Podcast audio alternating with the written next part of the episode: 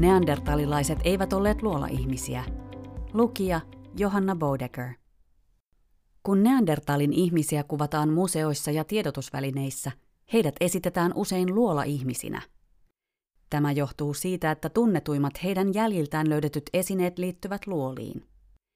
Neandertalilaisten luolissa on runsaasti todisteita siitä, että he olivat älykkäitä ja sivistyneitä ihmisiä.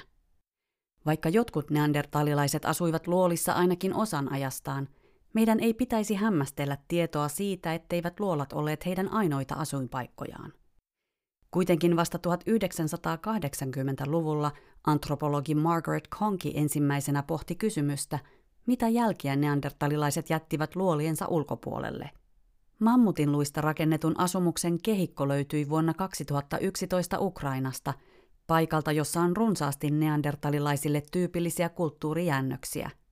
Vuonna 2013 Konki löysi kollegoineen luultavasti neandertalilaisille kuuluneen avoimessa maastossa sijainneen asuinpaikan Per Blankista Ranskasta.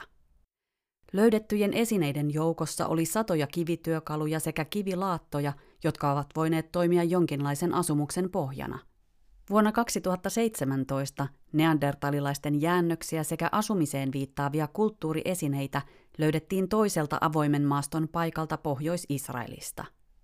Nämä löydöt auttavat meitä ymmärtämään neandertalilaisten elämää paremmin. Neandertalilaisten luolissa on ollut sellaisten eläinten jäänteitä, joita oli helpointa pyydystää syksyisin tai talvisin, mikä viittaa siihen, että luolissa asuttiin lähinnä kylminä kuukausina – Vuoden lämpimämmäksi ajaksi asukkaat näyttävät muuttaneen tilapäisleireihin paikoille, joille ilmeisesti vaellettiin sukupolvesta toiseen. Miksi kukaan yllättyisi siitä, että neandertalilaiset toimivat samoin kuin muutkin vaeltavat kansat? Entä miksi kesti niin kauan ennen kuin todisteita neandertalilaisista etsittiin luolien ulkopuolelta?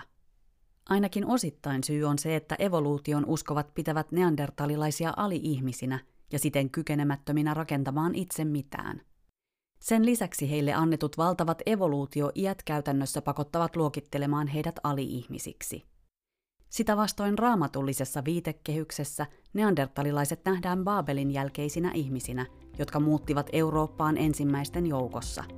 On siis järkeenkäypää, että he osoittavat kaikkia niitä kykyjä, joita odottaisimmekin kaukaisilta sukulaisiltamme. Tämän podcastin tarjosi luominen.fi. Kiitos kun kuuntelit. Lisätietoja luomisesta löydät osoitteesta luominen.fi. Luominen-lehden voit tilata osoitteesta kauppa.luominen.fi.